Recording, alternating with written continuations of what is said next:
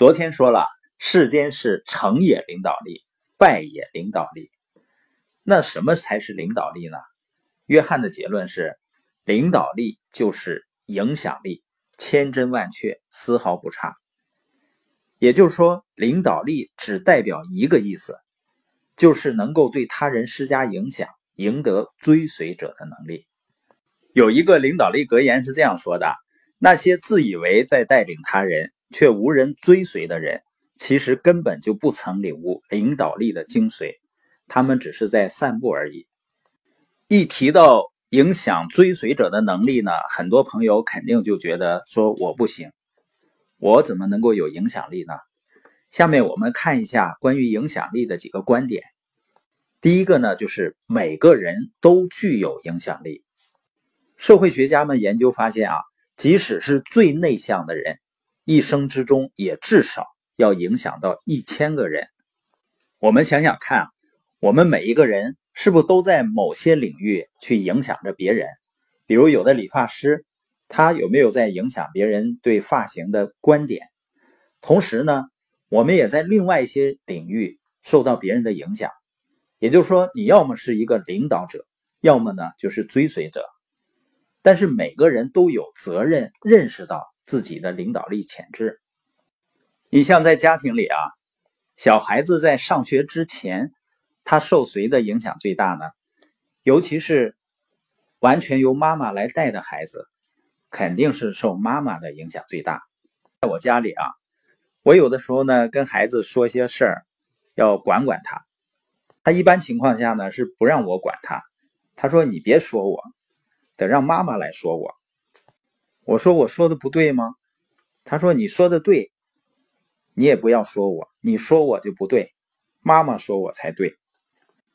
所以妈妈对孩子具有绝对的施加影响和赢得追随的能力，也就是具有影响力。而一个人愿意追随，愿意被影响的时候呢，他才能够听进去你说的话。包括小孩子也能对别人施加影响的。像我的孩子呢，有的时候会找一个小姐姐玩，那个小姐姐呢很关心他，很照顾他，所以就对他产生了影响力。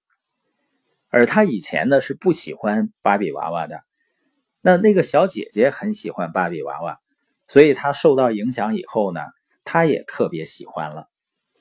所以你发现呢，你的兴趣啊、爱好啊，或者是饮食啊，有没有曾经受过某个朋友的影响呢？或者你也曾经影响过别人。所以说呢，每个人都具有影响力。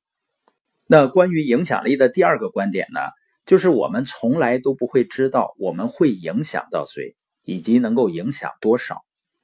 我们要想真正深入的理解影响力啊，你可以回想一下你曾经受过的一个人或者一件事情触动的那个场景。你比如说，我最初进入系统，在一次财务自由研讨会上，在晚上的时候呢，有一个企业家的表彰的环节。那当时的那个颁奖的环节，包括现场的音乐和氛围，我是至今呢还是如身临其境一样，每当想起呢都是历历在目。那个画面呢给我产生了终生难忘的影响。我也是第一次体会了榜样的力量是无穷的。另外呢，我对积极氛围和所见所闻的力量有了深刻的认知。所以从那以后呢，我会想方设法参与所有的这类自由企业研讨盛会。多年以后呢，那个刻在我脑海中的画面啊，就变成了我生活中的现实。而那个画面呢，也是我在前进过程中最大的动力。而当时接受颁奖的那个企业家呢，他并没有想到会有那么一个人，一个充满迷茫的人，受到了他的深深的影响。从此呢，人生有了奋斗的方向和目标，有了不竭的前进的动力。关于影响力的第三个观点呢，就是每一个人，我们对未来能够做的最好的投资，就是今天的正确影响。所以问题不是你是否能够影响别人啊，问题是你要如何去影响别人？你的领导力是不是在与日俱增呢？在《领袖》一本书里是这样说的，事实上成为领袖的机会就在我们身边，每个人都能轻而易举的得到。